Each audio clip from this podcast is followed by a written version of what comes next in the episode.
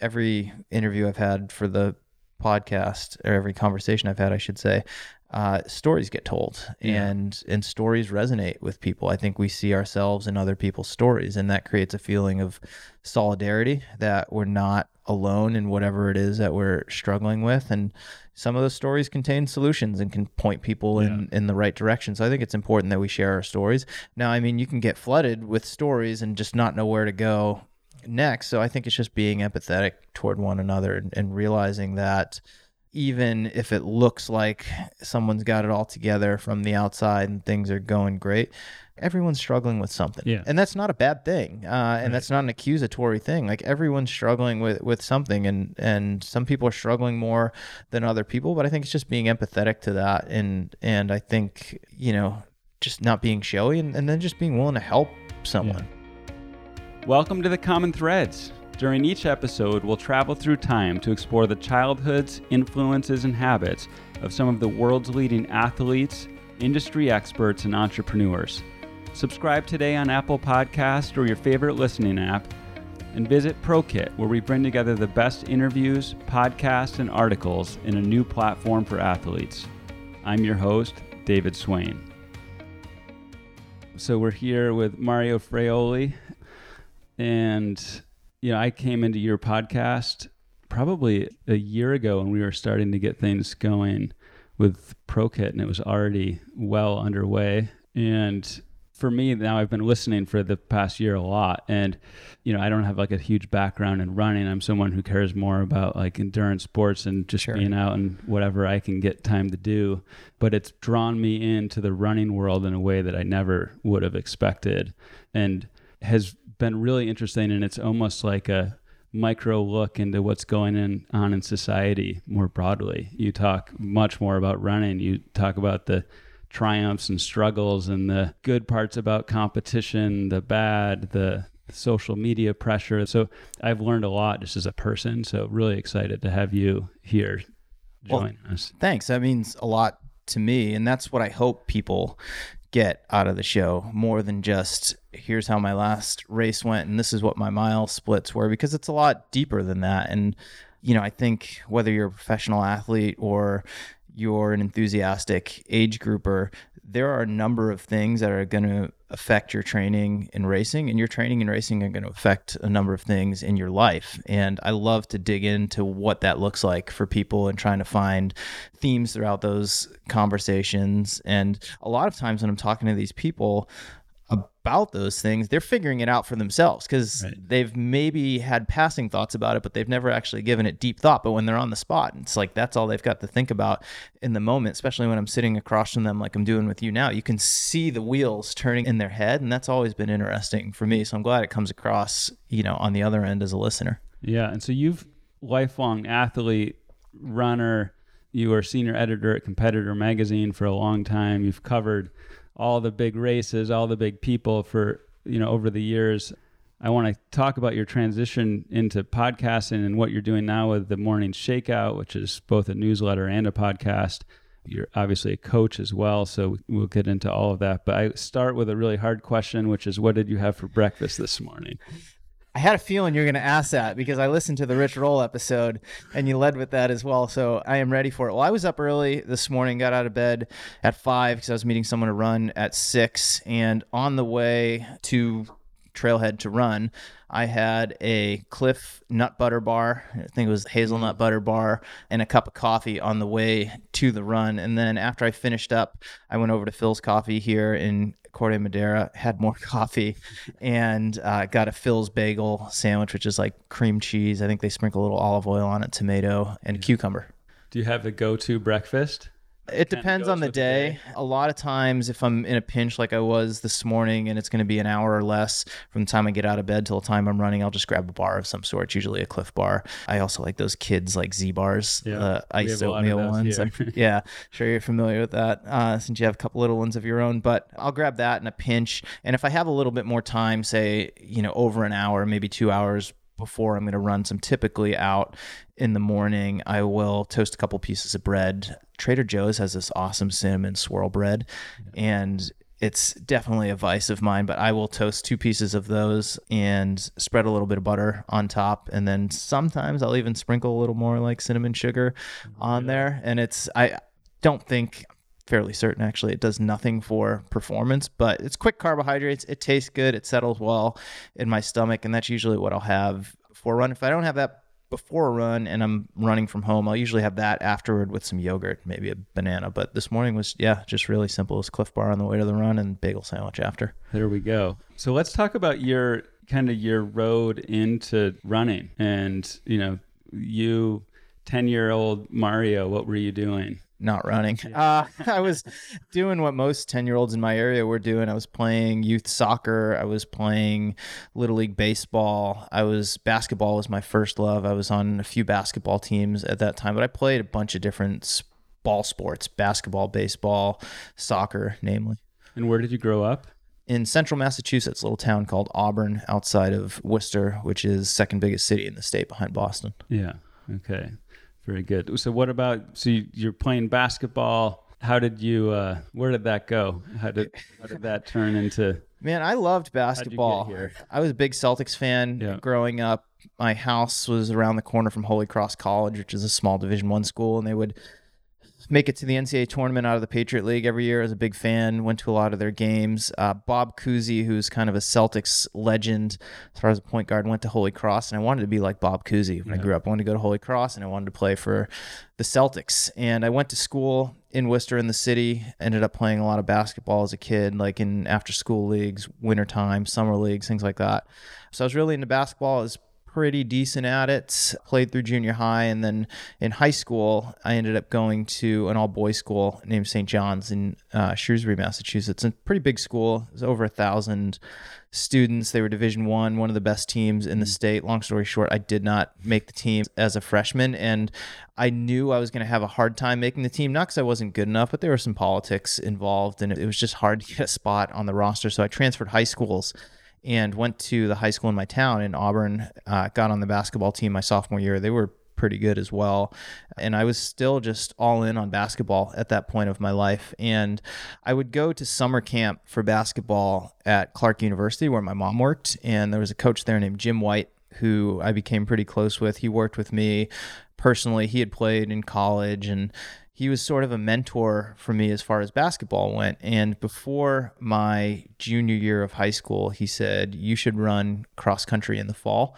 It'll help you develop a good base of endurance for the basketball season. You'll be able to outrun anyone up and down the court, and it'll fit in well with your preseason prep. I said, Sure, do whatever you say.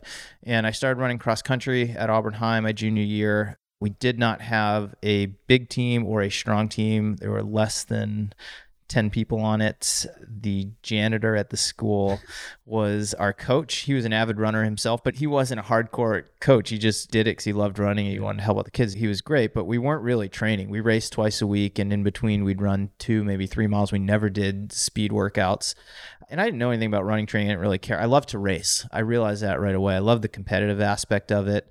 I loved that I was fully in control of my own destiny on race day. If I made a move and it panned out, I could win, and that was cool. And if it didn't pan out, it was on me. It was no one else's fault. So I really loved that about running from the beginning, but we weren't really training.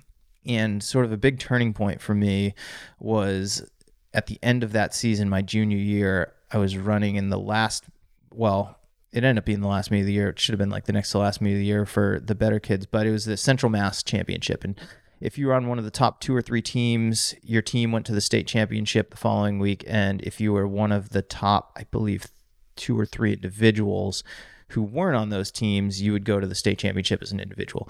Long story short, I missed by one spot. My team didn't have a prayer of going, but I missed the individual spot by one spot in like seven seconds. And that really lit a fire under my butt. I realized I was pretty good at running. I was better at it almost instantaneously than I was at basketball, which was a sport I've been playing my whole life mm. at that point. And I remember being just so fired up after that race saying, I'm going to win the state championship next year. I'm going to actually train because I didn't train over the summer. I just started running cross country that fall and, you know, doing the two races a week and like, you know, didn't run on the weekends, that sort of thing. I was like, I'm actually going to train for this. And I know if I train for it, I can be pretty good. But I was still like committed to basketball and thought that's what I was just going to do in the wintertime. I didn't know about indoor track or spring track or anything like that at that point. And what ended up happening is I was on the basketball team. I was on the varsity team my junior year. We had a guy on the team named Kevin Reed who was just phenomenal. I mean, he was one of the best players in the state. He ended up playing D1 at Maine and took them to the NCAA tournament, which was pretty cool. But I wasn't going to play as long as Kevin was there unless he really needed a breather. So I made the decision early on in the basketball season to quit and join the indoor track team once I realized we had one and haven't stopped since. That was the end of my basketball career and I ended up running indoor track that winter and in the springtime and really got interested in training theory and how people actually trained for long distance races because I knew there was more to it than what our right. coach was having us do and it's just sort of continued to snowball from 1998 to now so talk through like that what happened when you went back to states the next year i did not win the state yeah. championship but i finished seventh oh there you go um, that's pretty good from not making it to yeah seventh in the state of Massachusetts. And I mean, obviously, it's very bold of right. me to say as a junior who missed qualifying for the state meet that I'm going to win the next year. But I really thought that I could, and I ended yeah. up working pretty hard that summer going into my senior year. Ran almost every day. I was running, you know, maybe 30, 40 miles a week, which is 30, 40 miles a week more than I did the summer before. And I mean, I saw the results of it. I was much more competitive, easily qualified for the state meet, and was competitive at the state meet against some very good runners and realized that I could be a really good runner if I stuck with it. Yeah. And then so fast forward a couple years, so you're running in college. Yeah, I ran yeah. collegiately at Stonehill College in Northeastern Massachusetts Division 2 school. Okay and you kept your love of running through that time as well? Yeah, so I was recruited to go to Stonehill. I was not given a scholarship out of high school, and actually at the time they didn't have any scholarships. But I liked the fact that I knew I could run on the team there. It wasn't a D1 program, it wasn't super deep, it didn't have it had a long history, but didn't have like a history of like great runners. But I knew I could be on the team there, and I knew I was driven enough that I could succeed. And the school was about an hour away from home, so it was far enough away that I could have some independence, but it was close enough that I could get back, and my parents could go to races and all that sort of thing. And so you went from school into journalism.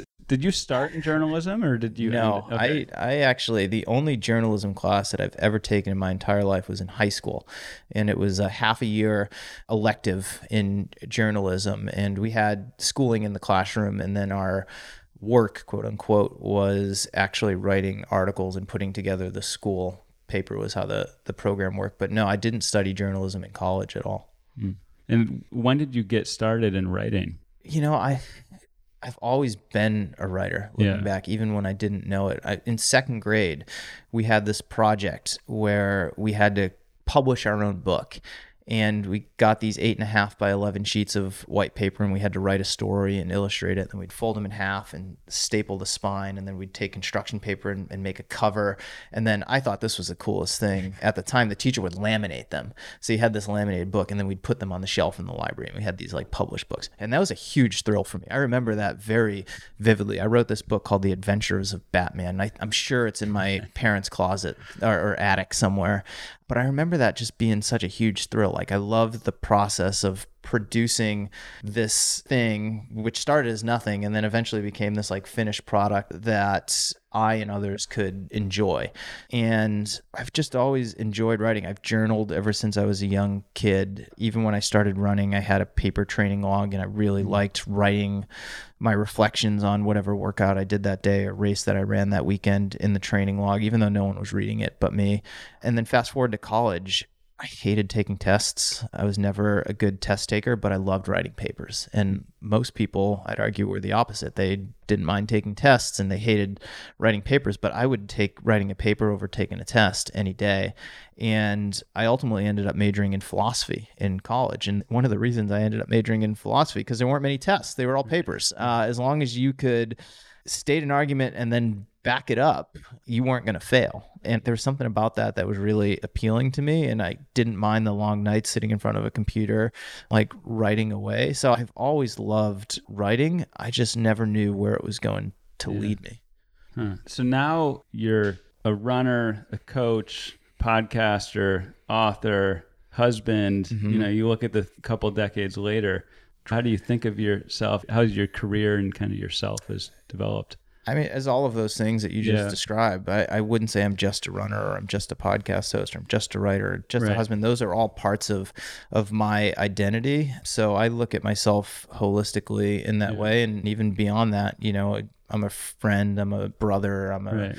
nephew. Like those are all important parts of my life. And I appreciate all those parts of my life now at 37 years old. I can't say that I always that I always did or I always knew that those were all aspects that helped define me as a whole person, but now they do and it's something I try to keep in mind all the time. But it's interesting looking back in the rear view to be cliche about it. It's like hindsight is Yeah. 2020. So if I look back at, you know, just sort of my progression as a human and as an athlete and the things that interested me and the decisions that I've made along the way, it makes a lot of sense that I'm doing what I'm doing now, you know, professionally and personally, because they're all threads that have been there my en- entire life and now they're just interwoven. Hmm.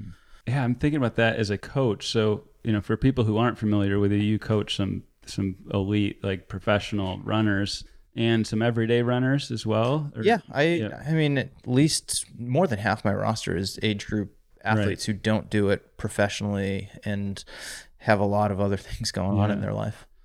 I sense in your podcast like a lot of empathy for who each person is. Mm-hmm. You were interviewing um the Australian guy who's in Boulder. Lee Troop. Yeah. And you guys both value the personal connection. You'll just pick up the phone sometimes and call your there's not a lot of that happening right now. Right. You know, not just in the running world, in life in general. So how do you kind of think of yourself as a coach? You know, the- So I think that's a good start. It's interesting that I am coaching, like, well, coaching, I should say, is how I spend most of my quote unquote working time.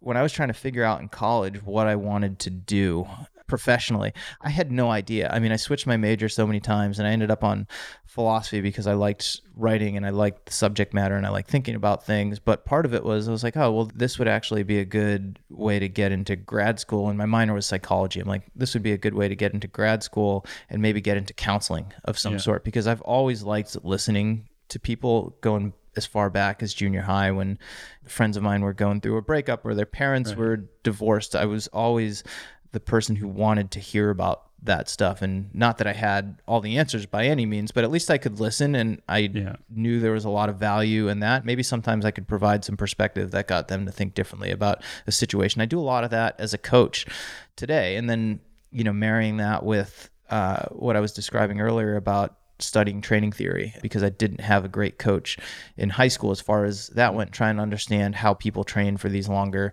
distance events. And it's like you're merging those two things. Like the, yeah, people come to me for coaching because they want to prepare for an ultra race or run a marathon PR or qualify for Boston or whatever it may be.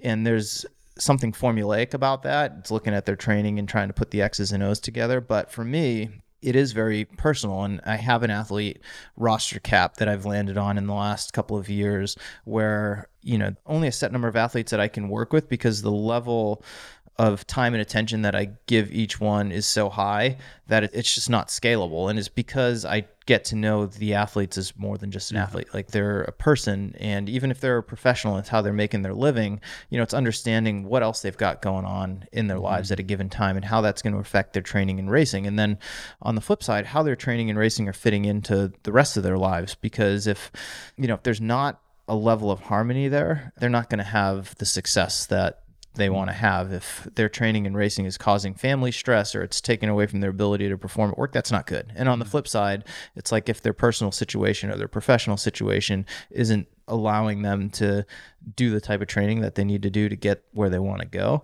then we've got to figure that out too. So it's like, you know, and the only way you can understand that is by talking to people and, and talking to mm-hmm. them frequently and on a deep level. So you know, I've always just been a curious person. Mm-hmm. And for me, like the coaching I do is very personal. When I left competitor in 2016, it was to join a coaching startup in San Francisco, and the idea was to scale coaching. And I was the director of coaching, and I had this idea for me what coaching was, and it was you know it's what I just described. Yeah.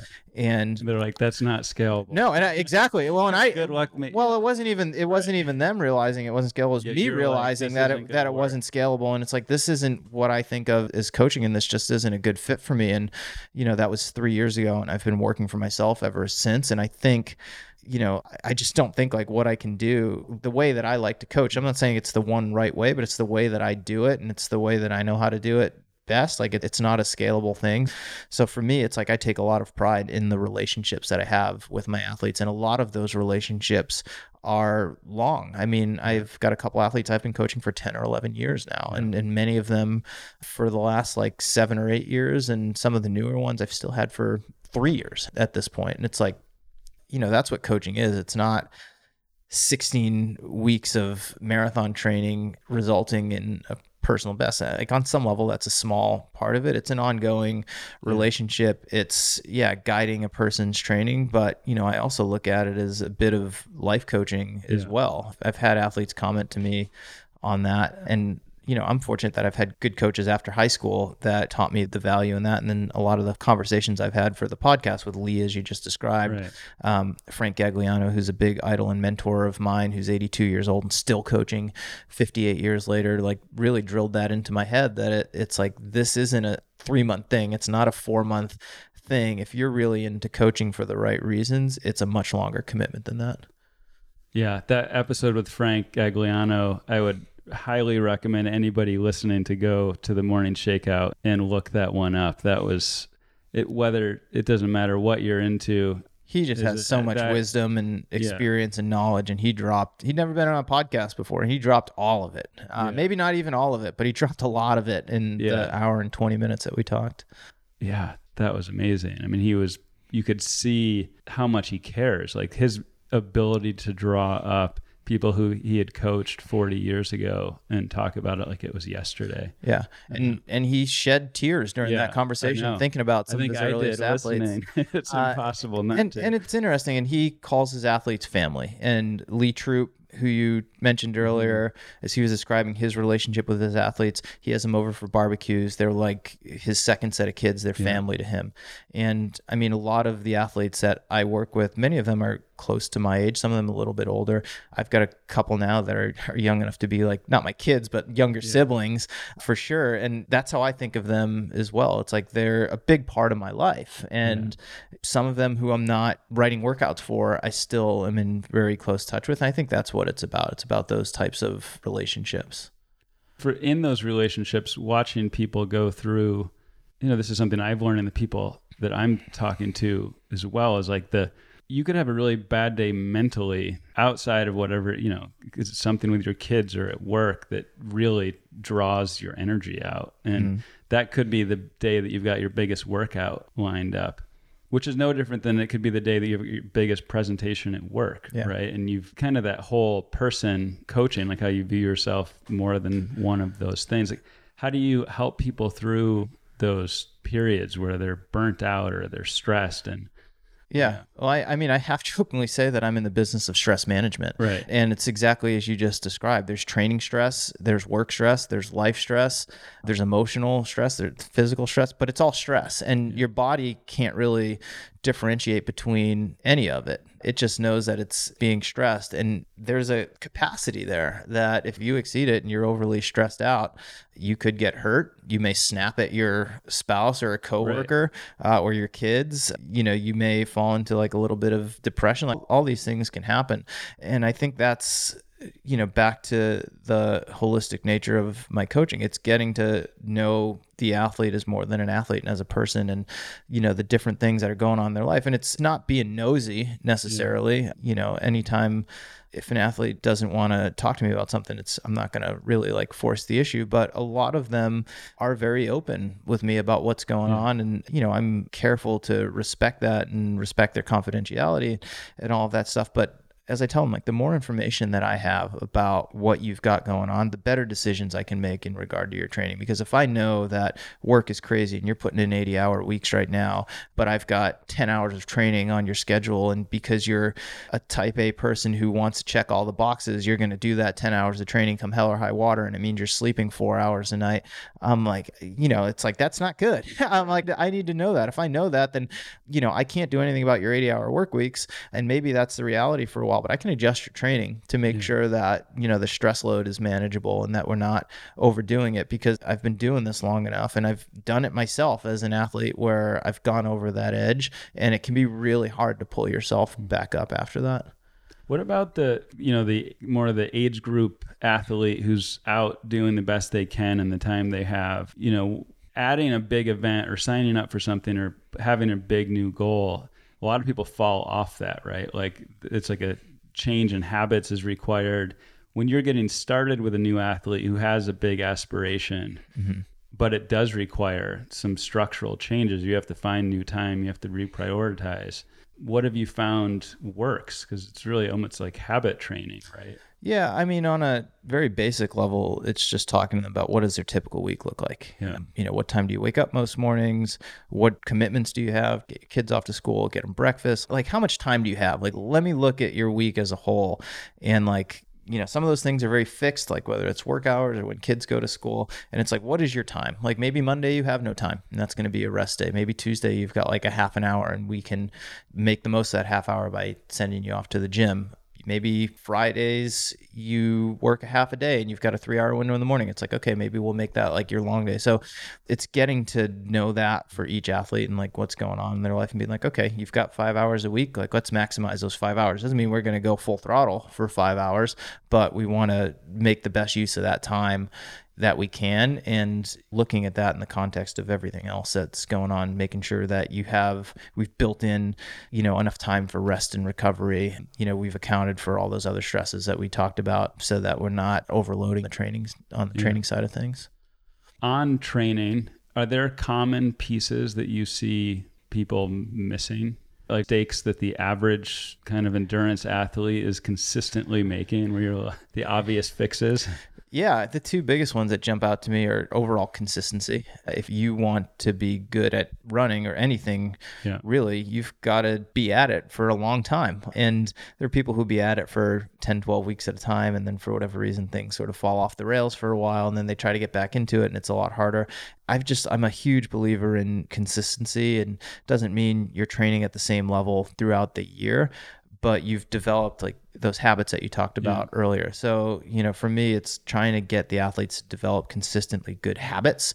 And if we can keep those going over time, they're going to see success. But a lot of times that consistency piece is missing. The second thing is most, I'm sure this goes for other endurance athletes as well, but most runners are running too hard most mm-hmm. of the time it's generally about 20 25% of your overall week should be at an intensity that I would consider hard. And that can be various degrees of hard. And most, and the rest of it should actually be fairly easy to moderate.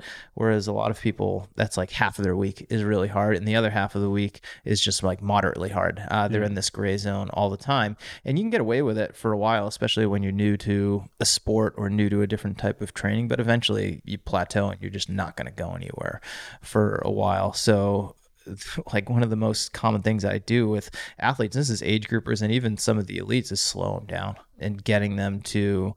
I mean, people who come to me for coaching, they usually have a big goal. They're pretty driven. A lot, not all of them, but a lot of them have like type A type personalities where they'll do whatever they're told.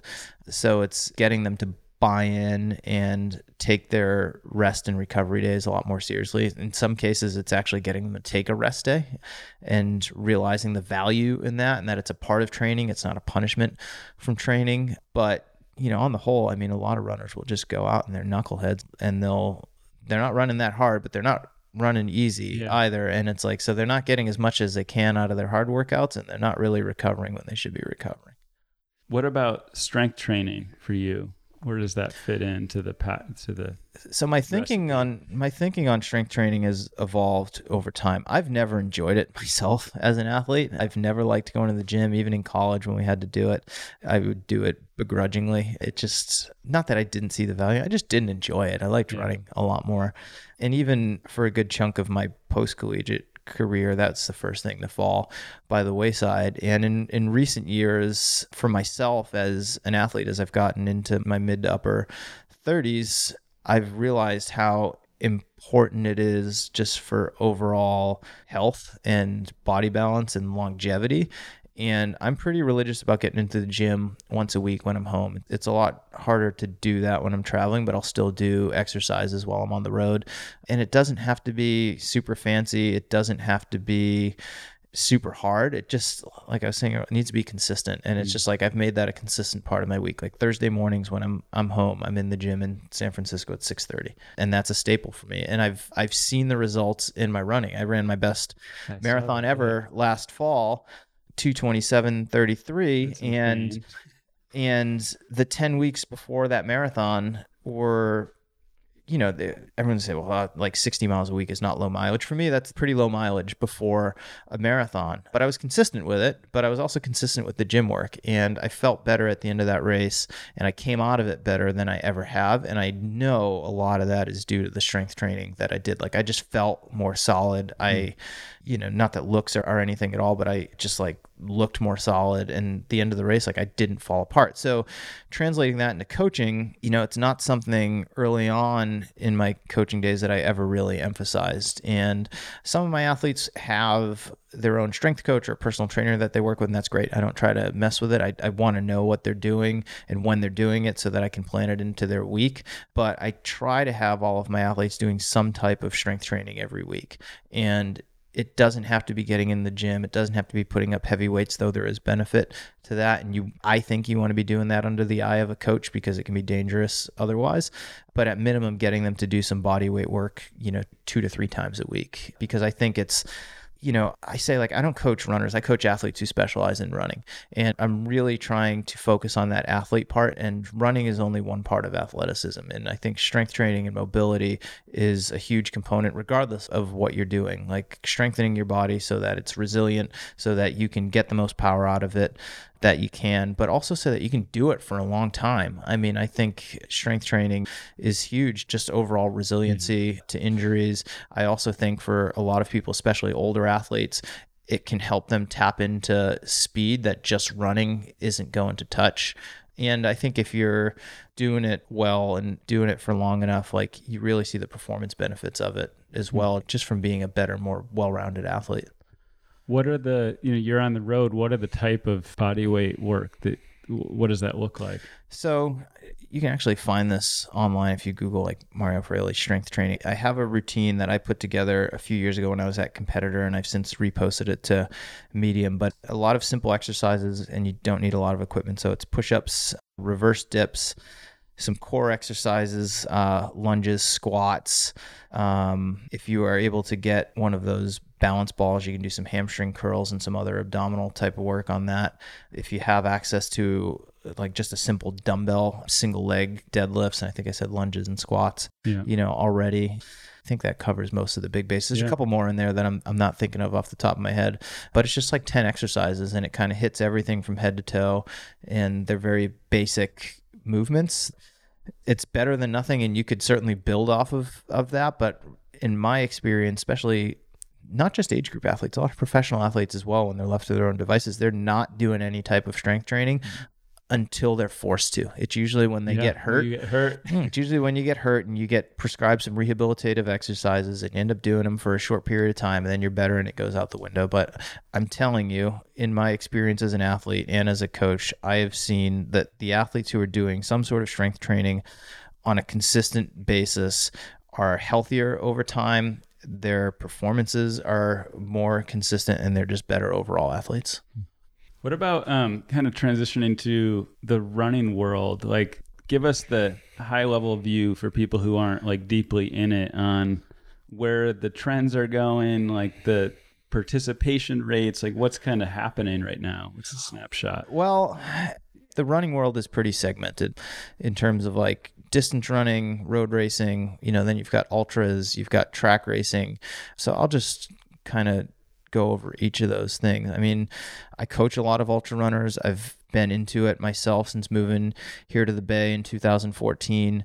The sport overall, especially here in the US, but globally, is seeing a lot of growth. And it's still pretty small potatoes compared to the overall running pie, but more events, uh, more athletes running these events, more brands getting into the space, more sponsorship dollars coming into the space, both on an individual athlete side and for a lot of these events. And it's interesting because they're obviously not easy things, right? But I think that's why people are doing them. Like they're looking for that next challenge. Maybe they've already done the marathon or the half marathon and they want to scare themselves a little bit more and what better way to scare yourself than going out into the wild for several hours and seeing if you can make it around a mountain so definitely growth in ultra running and it's interesting. I've said this in a couple other places before. My wife's a triathlete, so I've been around the sport of triathlon a bit the last eight or nine years, and I don't do triathlons myself, but I, I've observed the sport both on the ground at the events themselves from an age grouper's perspective, but follow it a little bit too professionally. And I joke that ultra running is a new triathlon. There are a lot of similarities as far as the the growth patterns go in terms of like the races and the athletes participating in them and who's getting into them and you know on the professional side the way athletes are being sponsored it's very similar to what's happened in triathlon mm-hmm. and and I think ultra running is kind of in a space now where triathlon was maybe 10 to 15 years ago so it'll be interesting to see you know there's a bit of gear involved in ultra running. There's certainly a lot more gear in, in triathlon, but it's very different than, say, marathoning or road racing or track and field, where you really don't need a whole lot. But ultra running, you can buy the hydration pack and the poles and the gaiters and the jacket and, and you're gonna obsess over it yeah and people well matter, and, people right? do i mean we can go off on a whole yeah. tangent about how people obsess over the details and they're not nailing the big stuff but yeah. you know from the ultra running side of things that's definitely becoming a trend you know moving over to the roads and, and marathoning what's interesting to me and, and i'm representative of this is there is this resurgence of the competitive amateur runner and we're seeing that i'd say at, at the highest level of that here in the US is with the Olympic trials. The 2020 Olympic trials in the marathon are going to have way more qualifiers than they've they've had in quite some time. And I was at CIM last fall. As I said, I ran my personal best, nowhere close to an Olympic trials qualifying time. It's not what I was going after, but you know, I ran 227 which is a respectable marathon time. And I, I was 133rd place, which is crazy, you know, at the California International Marathon. So it's been great to see that resurgence nationwide, but also globally. You know, a lot more of the kind of like 220 to 240 type men and like 230 to like three hour type women who you know are just are racing and being competitive and i think that's pretty cool to see and that's a bit of a resurgence because that's what things were sort of like in the 80s when yeah. marathoning was not a participatory sport it was a race and it's still a very much a participatory sport now, but the racing side of it is starting to see a little bit of a resurgence, and I'm interested to see where that goes past the Olympic year. I mean, just Boston Marathon opened up for registration last week, and sold like registration filled up faster than it's ever filled up and the gap to get in they tighten the standards and now it's like I think it's like five minutes under the new standards, which is kind of crazy. So it's like they're probably gonna have to tighten it up again, and that's good. That's a sign mm-hmm. that the sport of marathoning is healthy and it's in a good place. Outside of that, there are outside of these traditional events are some non-traditional things that we're seeing like the speed project out of LA which is this 300 miles, maybe 240 miles. I can't remember what it is, but basically you go to LA, go from LA to Vegas, and it's like very underground. They don't advertise it. There's no real rules, but it has this this big like social media following and mm. it's kind of all done on Instagram and live stream and it's got this cool factor to it and other events have popped up just like that and I was texting with one of my athletes who lives in New York this morning and she sent me an article on the Orchard Street runners put on these events in New York and they they take place at night and they're very secretive and they're kind of like invite only and the the course is like generally 10k ish and there's like four checkpoints that you have to go to uh, and there's no medals and there's you yeah. know no circum like i think the winner gets 150 bucks and there's a party afterward but it's very like underground and it's unsanctioned and and there's something that's cool about that yeah. and pure and, and we're seeing more of that you know, globally, the rise of run crews, especially in major cities, it's starting to kick up a little bit here in San Francisco, but it's a little behind where places like LA and New York are. And, and these run crews, in some ways, resemble running clubs that have been around for a long time, but, you know, they're maybe a little more social and cohesive and competitive than a lot of the traditional clubs but there's like typically a younger crowd and identity involved and things like that but those are popping up all over the world and then i think you know on the track side of things it's kind of dying a bit honestly mm-hmm. like not to be totally morbid but like interest in things like the olympics and the world championships is going down i mean doping runs rampant through it all and i think that puts a sour taste in a lot of people's mouths and the sport, even though on a participatory level here in the U.S., in terms of like high school and colleges, is pretty big. At the professional level, it's pretty sad. I mean, in Europe, it's a professional sport and stadiums sell out. Here in the U.S., they just had the U.S. Championships in Des Moines at the end of July, and there's nobody there. I mean, there's like nobody there. And the World Championships are in Doha at the end of this month, uh, September. And I mean, people are not going to flock to Doha to watch a track meet. Just not going to happen. So the sport keeps shooting itself in the foot in many ways. And this is not a new trend. It's kind of been spiraling downward mm. for a while, but it, it just amazes me that it continues to spiral downward. So one question on the, you know, our backdrop is the mountains of the Bay Area behind us, or hills, mm-hmm. whatever you'd like to call them. But the trail ultra, st- it's photogenic, it's adventurous. To, for the younger audience, it's more experience based. It has that, right? Mm-hmm. You can do camps around it. There's all sorts of things that you can build in that more than just the run. And that's I've, and that's growing. Yeah, and I've camps heard, and things like that. I've heard you talk about this is getting more into the nuances, but you know, in Europe, you can get more people out yeah. on the public lands or not, the, you know, out on the mountains for a race. And here, the races are capped. You know, the question about could you get trail or ultra into the Olympics? I've heard you answer that. What's your perspective on? That, especially as it relates to the U.S., like how does the sport grow? Yeah, to grow. The sport's in a different place here. It's smaller for a number of reasons, but as you just alluded to, a lot of it comes down to permitting. Many of these races, that trail ultras anyway, are run on public lands.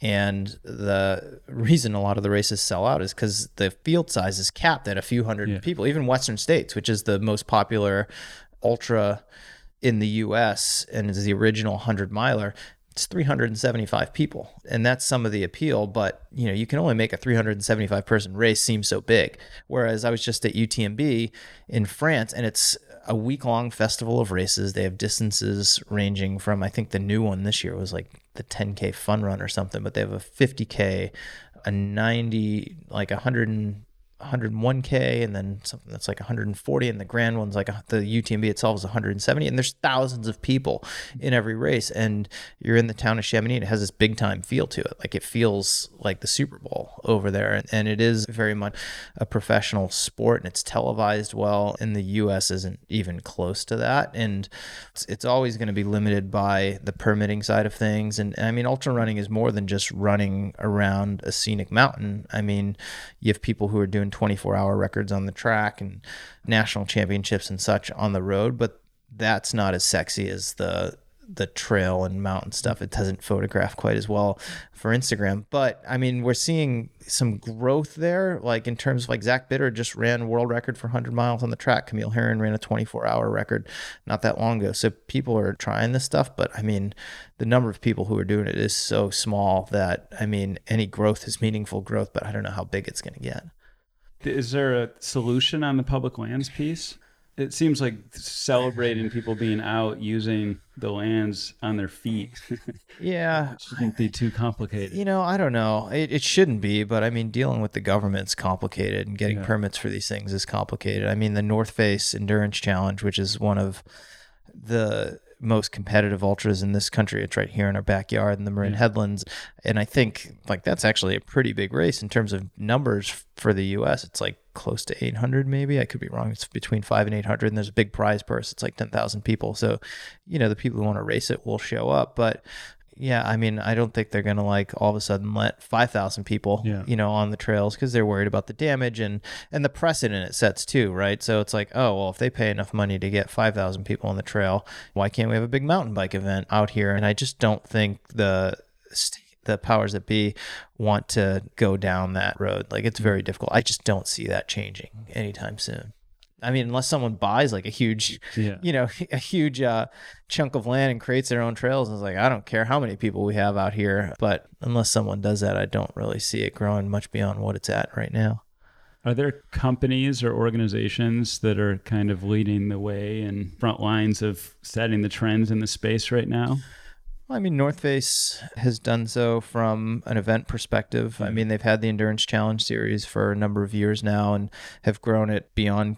I mean, beyond the U.S. Really. I mean, they have some international races now too. I know they've got one in Costa Rica and I think one in Europe. I'm not confident on that. So they're definitely invested in it. I can't imagine it's a huge moneymaker for them, given how much it costs to put on these events and the small number of people that can do them. But they're committed to it because they want to grow the sport and create those opportunities and they're doing it from a product and athlete perspective as well. Salomon is huge in the space uh, based in europe. So over there they're even bigger but they sponsor a lot of the top athletes. They're sponsoring more events. They're bringing on more ambassadors here in the us i'm actually doing an event with them here in mill valley on october 1st where it's going to be like kind of trail running clinic type thing very grassroots type of deal. So it's like they're investing like the brands that are in it hoka you know, is doing more and more here in the US and globally as well. And as I said earlier, like a lot of brands now, because there is growth in that part of the sport, are getting into it. Like last few years, Adidas and Nike, which are legacy running brands and have been in the sport of running for a long time and have made trail running shoes and product, but have really started making a push in terms of like sponsoring athletes and getting behind events and kind of growing things. So it's like there's a lot of momentum, which is exciting in the sport and more and more brands getting into it. But I'd say like, yeah, like North Face is definitely leading the way. Salomon's leading the way in terms of like, and they're true to that kind of stuff. Like that's in their DNA. Whereas you know, some of these other brands, like, you know, I think they're getting into it on a deeper level because it's hot right now. So it'll be interesting to see what happens there. What about on the between the people you coach and the people you interview and your connection to the? Um, I really get this in your interviews. You had Amelia Boone and mm-hmm. Brad Brad Stulberg. Stulberg on your show recently one on the anxiety side of things and another on eating disorder side of things mm-hmm. which you know obviously those things are not limited to the running world. I think they're a snapshot of what's happening much more broadly. Sure. Um, you've done a good job of unpacking like there's the comparison stuff going on in social media the world i came from everybody trying to you know you got in the your episode with um with lee the coach on just the pressures that people yeah, so, I mean, and, and just to give that one some context, he had an athlete who took his life, and you know, as I described earlier, for Lee, his athletes or his family, so it was for him, it was like you know, you losing a losing a kid, yeah. and it was you know, it was a, a young man in his mid 20s trying to make a go of it as a professional runner and just feeling the pressure to perform and play the role of professional athlete. And you know he had some struggles and it just like it was too much for him to handle. But you know not everyone's a professional athlete dealing with those types of pressures but similar ones exist in other arenas.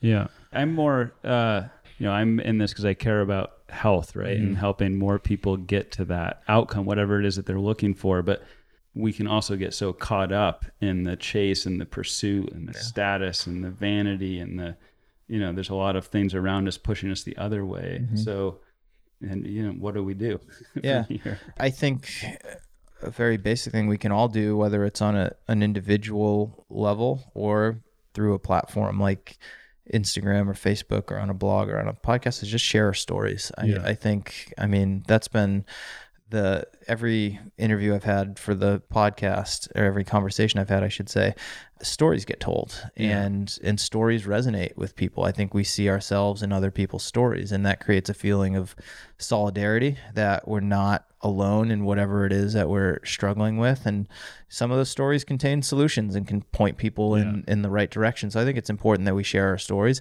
Now, I mean, you can get flooded with stories and just not know where to go next. So I think it's just being empathetic toward one another and, and realizing that even if it looks like someone's got it all together from the outside and things are going great.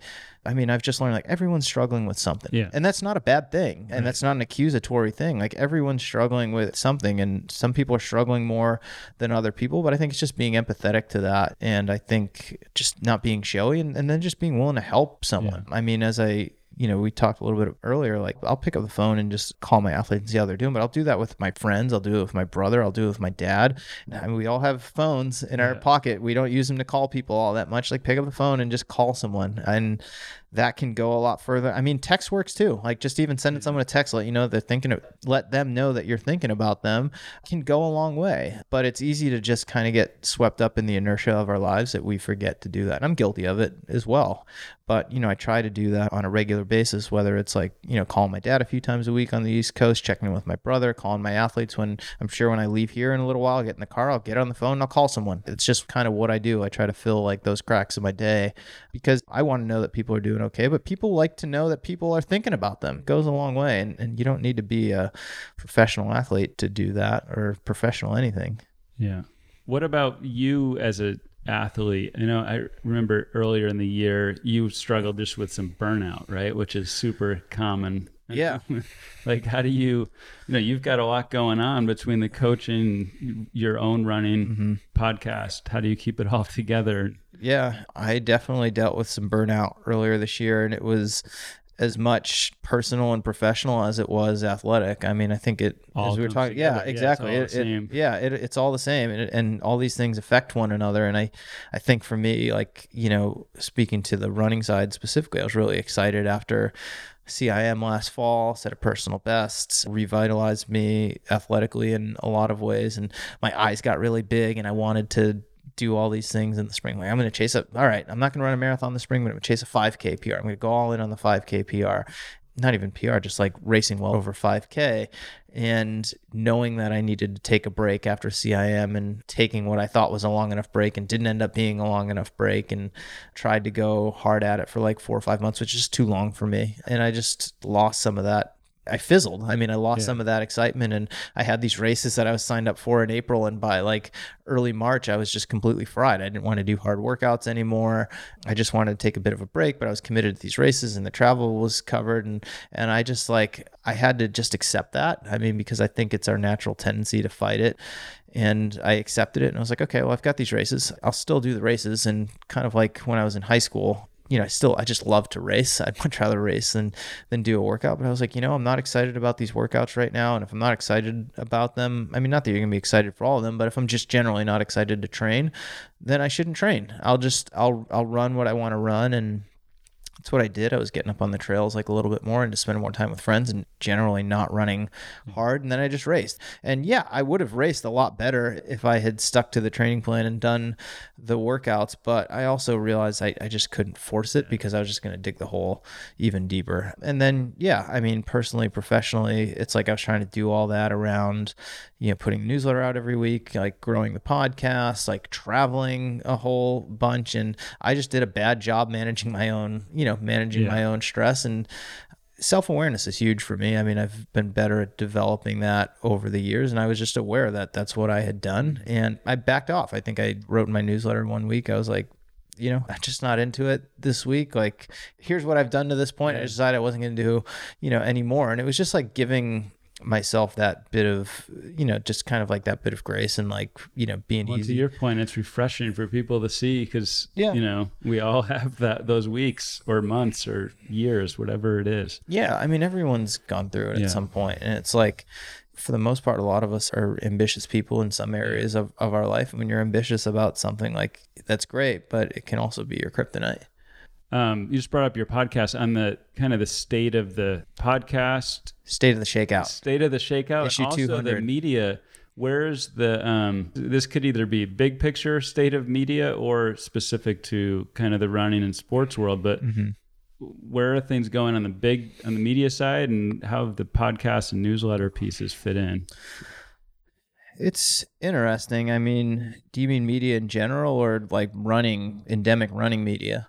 Uh, a little bit of both. I mean, you came competitor covered. Endemic running. Yeah. So So, I mean, I think in, I mean, media, the landscape is just constantly shifting. I think bigger media companies are having a tougher and tougher time reaching an audience. And the way a lot of these companies survive and make money and pay their bills is by scaling. And when you're scaling things, you can't really personalize them. And not that they're no value to that approach. But I think people are looking for more and more of personal connection these days. So I think that's why I'm able to do what I do because it's just me and like I wrote in the state of the shakeout people can reply to my email every week and I'll write them back and I think that's not going to happen at a bigger brand and for me it's like I have like a few people who help me out and they get paid for their work but it's like I'm not paying a full staff yeah. right so it's like from you know thinking about it from a, a business standpoint it's like I've just I've got to support myself and like cover my needs and that's easier to do than trying to do it for a whole staff and scaling and all that but I think like the way people consume media it's shifting and they're looking for things that they resonate with whether it's other personalities whether it's training tips whether it's nutrition type stuff like they don't want general yeah. advice anymore. They're looking for something that speaks to them. So people are following writers. If they bounce from publication to publication a lot of them are striking out on their own such as myself. And you know you develop a following that way. And that's i mean that's been happening for a while now but it's becoming more and more prominent certainly in running but also you know outside of that. Mm-hmm. i mean people i hate being called my own brand but people are becoming their own you know yeah. their own brands and they have their own ways of communicating whether it's like for me it's email and the podcast. For some people like it's through social platforms. Some people are still using blogs. Other people are you know actually still like mailing stuff out to people. Like it's kind of yeah. it's diversified quite a bit. But, you know, speaking to running specifically, the staffs of the bigger publications in running the runner's world competitors now podium runner trail runner you know they're shrinking and they've they've shrunk i don't know how they get smaller but they've like shrunk to a pretty small degree so you've got people there who are working as hard as they can but they're trying to cater to masses of people and they're still you know they haven't evolved in terms of what their media model was you know never mind five years ago, but from like 10 or 15 years yeah. ago, it's like still, you know, oh, well, we still make a magazine. Maybe we'll just do four a year instead of 12. And we still have a, a website and we'll still litter it with banner ads and like post a lot of crap to Facebook. And because those things, don't carry as much value as they used to. They're chasing scale, and when you're chasing scale like that, the quality of the content suffers. So, you know, I, for me, it's like I'm in control of what I want to do. So I can produce quality content every week. And, and a lot of other creators are doing the same thing, whether it's through their podcast or through their website or through their newsletter or doing it on their social channels that you're just not finding in the bigger publications anymore because they're spread so thin and they're trying to cater to too many. Um, for you, you know, supporting on the business side, between you have like Patreon, which for people who aren't familiar with Patreon, you can support people's content directly, like, sure, directly, and then you've got sponsorships, mm-hmm. and you seem like your sponsorships go pretty well. You've got like one per month. Is that kind of your model? Yeah, I stick to one per month for yeah. the newsletter, and then for the podcast, it's on a per episode oh, right. basis, yeah. or you know certain i mean i think there's again value and consistency yeah. having a brand sponsor four to five episodes but yeah it's a combination of a sponsorship model and reader and listener support which you know is not unique. Uh, yeah. I borrowed that idea from Surfer's Journal. They yeah. put out a magazine. Surfer's Journal's tagline is uh, "Reader supported with uh, assistance from like these five brands that are share consistent values with the content that they're putting out." And that's what I try to do as well. You know, the reader support over the long term is more sustainable, and yeah.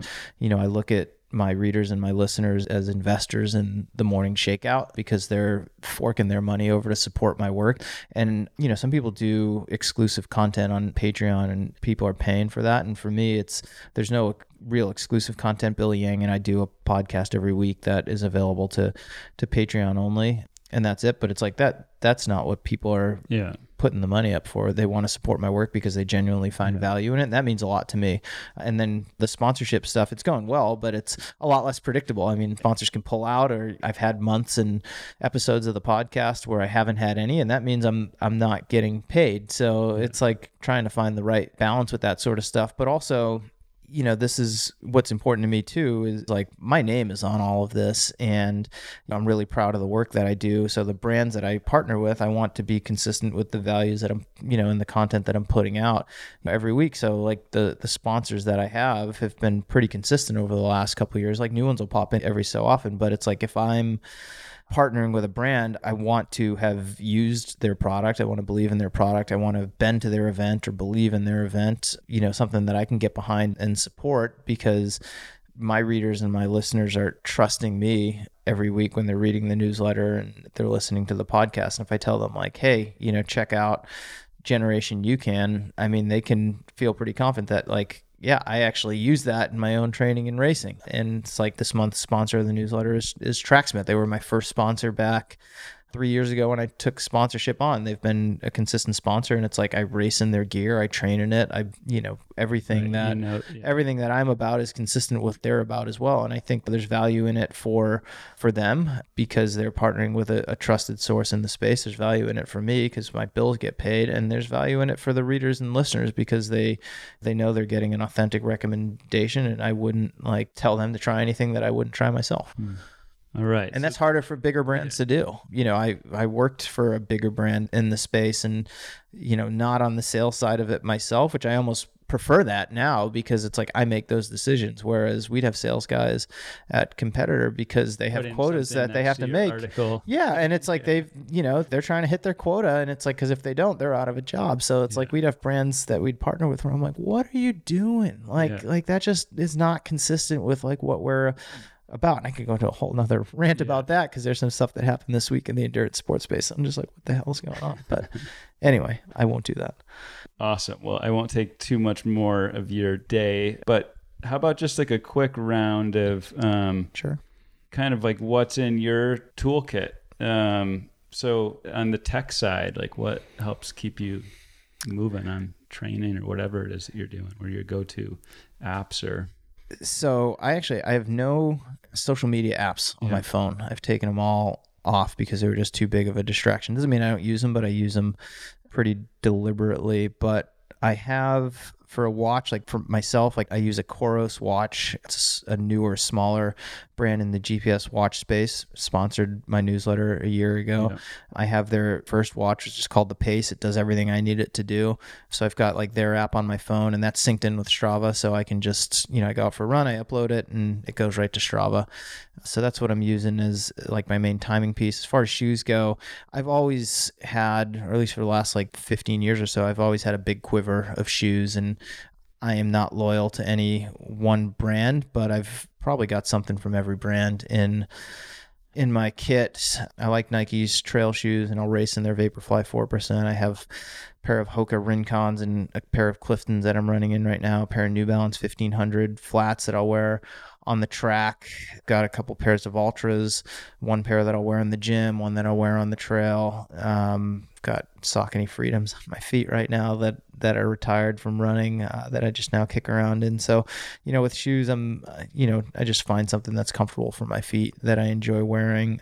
You know, as far as a, a kit goes, like I have Tracksmith's a sponsor of mine. I have a lot of their stuff, and I've bought a lot of their stuff myself, and I race in their gear, and I'll train their stuff. But I have, you know, a lot of Patagonia trail stuff that I wear. I love their shorts. I think they make the best trail, like best running shorts. Period. Like Yeah. five inch Strider Pros have five pockets in the back. I can put keys and fuel and all kinds of stuff. And you know, if, it's funny as a younger runner, like I didn't carry anything with me on a run. It's like now I sometimes I got my phone, I've got my keys, Right. I've got like this morning I threw my headlamp in there after I didn't need it anymore.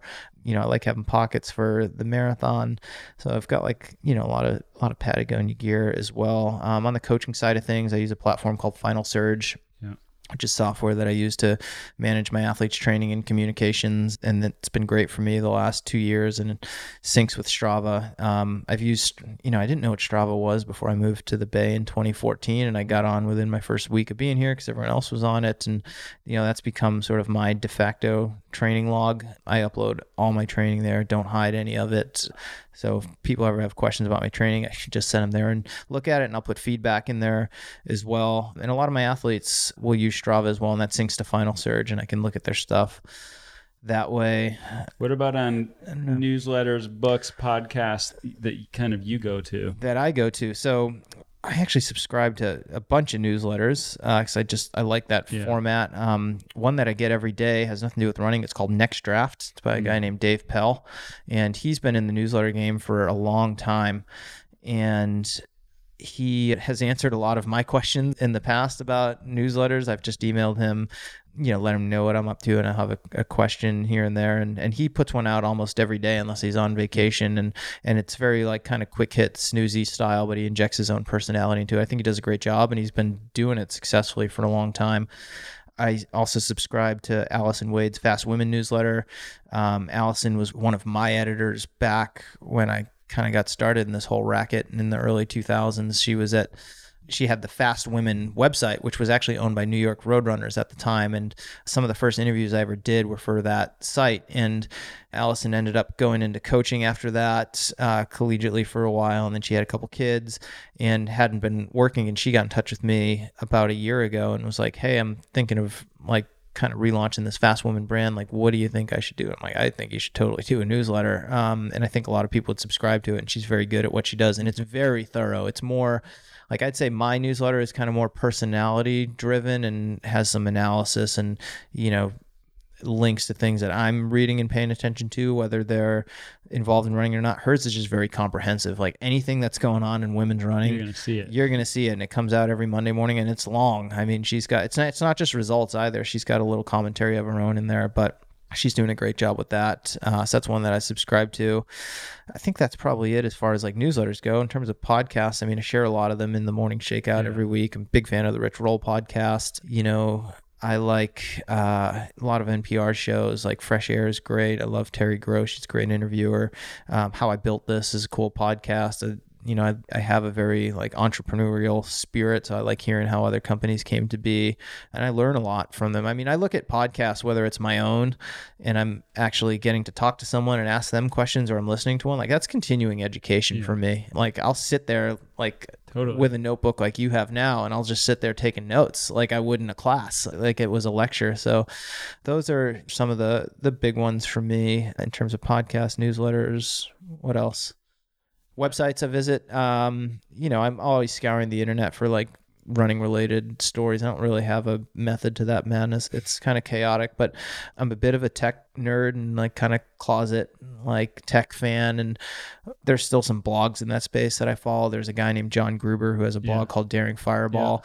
Yeah. And I'd love to actually get him on my podcast because I've heard him allude to in his podcast that he'll run from time to time yeah. just as a means of fitness. I don't think he knows you know a lick about the sport of running but he's been doing daring fireball as his job since like 2007 and he is very well respected in that space. And i've i've like my sponsorship model i borrowed that from daring fireball and I'll visit. You know, it's funny. He he has not evolved with a lot of the no. stuff. Like he and he talks about it on his own podcast, which is called the Talk Show, and it's kind of this long rambling show. But he'll, you know, he talks about how it's like he hasn't even optimized his his website, which he built himself uh, for smaller screens. Uh, it's still renders pretty small. Like he he's like, yeah, I should have done a newsletter. He's like, I haven't done a newsletter. People still just like type in Daring Fireball or put it into an RSS feed. He came to an event we did in New York for Instagram. That's yeah. the only time. Yeah. Yeah, and and he's still, but he's still yeah. like he's had people reading his stuff, and he's and it's like traffic's yeah. been consistent forever, and and it's like that's something that I aspire to. It's like I want people who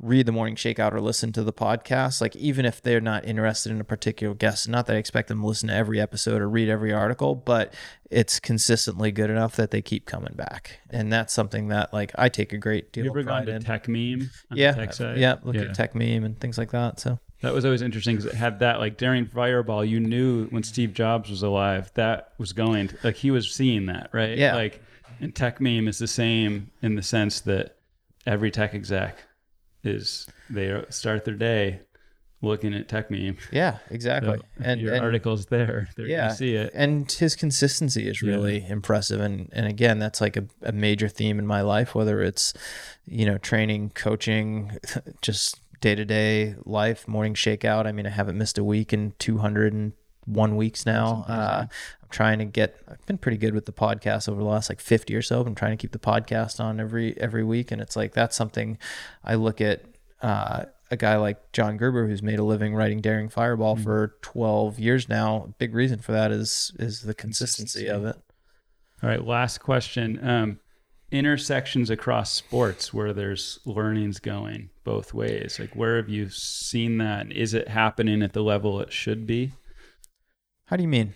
So, you know, I, this is like me doing my research personally. Like I look at surfers who Mm-hmm. have a lot of exercises, right? Like for when I'm going to go on a surf trip, I'm looking at next this weekend I'm doing a big bike race, so I'm studying biking training Mm-hmm. and you see consistent themes and like strength is important, Oh yeah. right? But like, you know, cycling has power that came onto the scene Mm-hmm. 15 years ago and it's really changed the way people train in that space. So where are there intersections happening? All over the place. the progressions. Yeah, I mean, all over the place. I mean, I think runners, especially, and coaches pigeonhole themselves in a way. It's like, well, this is the way people have trained for this event for years, and it's all about running, and these are the workouts you have to do, and blah blah blah.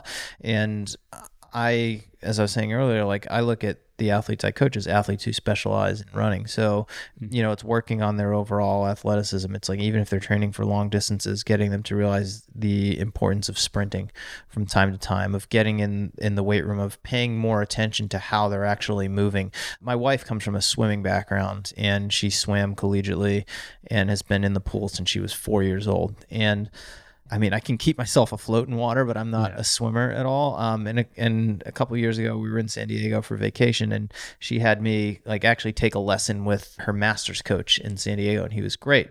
And you know, he he approached it from a very technical standpoint, and and this is how they start training you as a swimmer when you're a kid. Like you get in the pool and you do drills and you work on your stroke and you get that down. And then you work on these workouts that are going to help you improve your fitness if you're in it to race. And running doesn't work that way, especially at the youth levels. It's like, well, let's just get the kids running. And and that's important to a degree. And certainly in high school, it's like, oh, like I'm a good example of that. Like I didn't have a good program. But you see it even now with like, you know, quote unquote professional coaches. It's like they write their runners workouts and it's like that's what it's all about. And it's like, let's start with the technique side of things. Any other sport, whether it's like swimming, whether it's throwing a baseball, maybe not all- maybe, maybe yeah, not so much right. with cycling but it, it's all about like how are you moving and, and like what's the technique involved and let's nail that down first before we start layering on top of it and oftentimes with running you see you know it's just about building fitness and throwing workouts at people and it's rare that runners will spend time optimizing their form unless they're hurt. But it's interesting though. You see like some people who are new to running, and, and I pay attention to this like with beginners, but maybe they come from like another sport, and oftentimes it's swimming, and they're like, "Well, what drill should I be doing?" And I love when they ask that question that they're thinking that way because people who come from a pure running background they, they don't do that. So it's like that's something with a lot of my athletes that I coach and something I do myself. It's like you know we pay attention to like kind of technique, um, and then I'm always I'm always looking at how people train for, you know, for other sports. Like you mentioned, power and cycling uh, kind of revolutionized the way people train Yeah. for cycling, and power is starting to make some inroads into running. The technology's not there yet, and the the mechanisms like a little bit different, and it's not quite as reliable. But I think that's interesting uh, in terms of how we how we quantify training. I mean, you know, looking at at heart rate, looking at perceived effort, looking at pace, like all these different ways that we can kind of quantify training and prescribe it uh, is interesting to me. But I look at other sports, and you know, it's always been interesting to me. Swimming is like you know, I'll ask Christine, like, what'd you do in the, what'd you do in the pool? And she's like, oh, we did, uh, you know, we swam 5K. And I'm, I'm like, swim 5K straight? She's like, no, no, no, you would never do that. Like, you would, you know, we did, you know, 50s or we did 200s or a mix of them. And, you know, my base was this. And then we, you know, and we went to this. hypoxic or what where you're holding your breath Yeah. like stuff that you just don't yeah, it's even- it's kind of all intervals, even on the easy day, and it's like, huh, like running, like we think of intervals as just like kind of hard training, and and this sort of thing, and it's like it's just like thinking, like forces me to think about things differently, and I'm I'm not one who's afraid to like experiment with just different approaches mm-hmm. to to how you know how I'm doing things. So I don't know if that that answers your question, but totally I'm always does. trying to Yeah. look at different sports and like you know what people are doing to to improve and seeing if there's a way or if there's just something I can take away and apply to to my own approach or with the athletes that that I'm working with and I like you know, back to podcasts is a good one. One of my favorite ones is Finding Mastery with Michael Gervais, and he'll have uh, a lot of athletes on, you know, business folks. He's had like Satya Nadella from Microsoft on there, but he's had coaches too, and and he had like Steve Kerr on, uh, coach of the Warriors, and just talking about building like team culture and Right. you know just the approach that he's taken to get them you know where they are. And like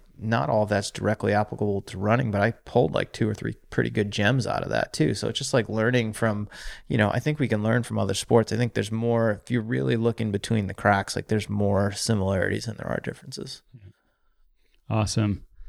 Well, thank you very much. It was a pleasure to have you on. thanks for having me this Yeah. was super fun We're we're sort of neighbors, so it's good to get that connection. well until uh yeah until we just bought our house Oh, yeah, and, moved. I, moved. I was like Yeah. probably a half a mile from here yeah. so All right. We'll see you on the trails. yeah thanks for having me Thanks. We hope you enjoyed this episode of The Common Threads. If you liked the show, please tell your friends and followers on social media and encourage them to tune in. You can also leave a rating or review to help new listeners discover the show on Apple Podcasts or whatever service you're listening on, or send me feedback directly on Twitter at David underscore Swain. And then head over to join our new platform for athletes at theprokit.com.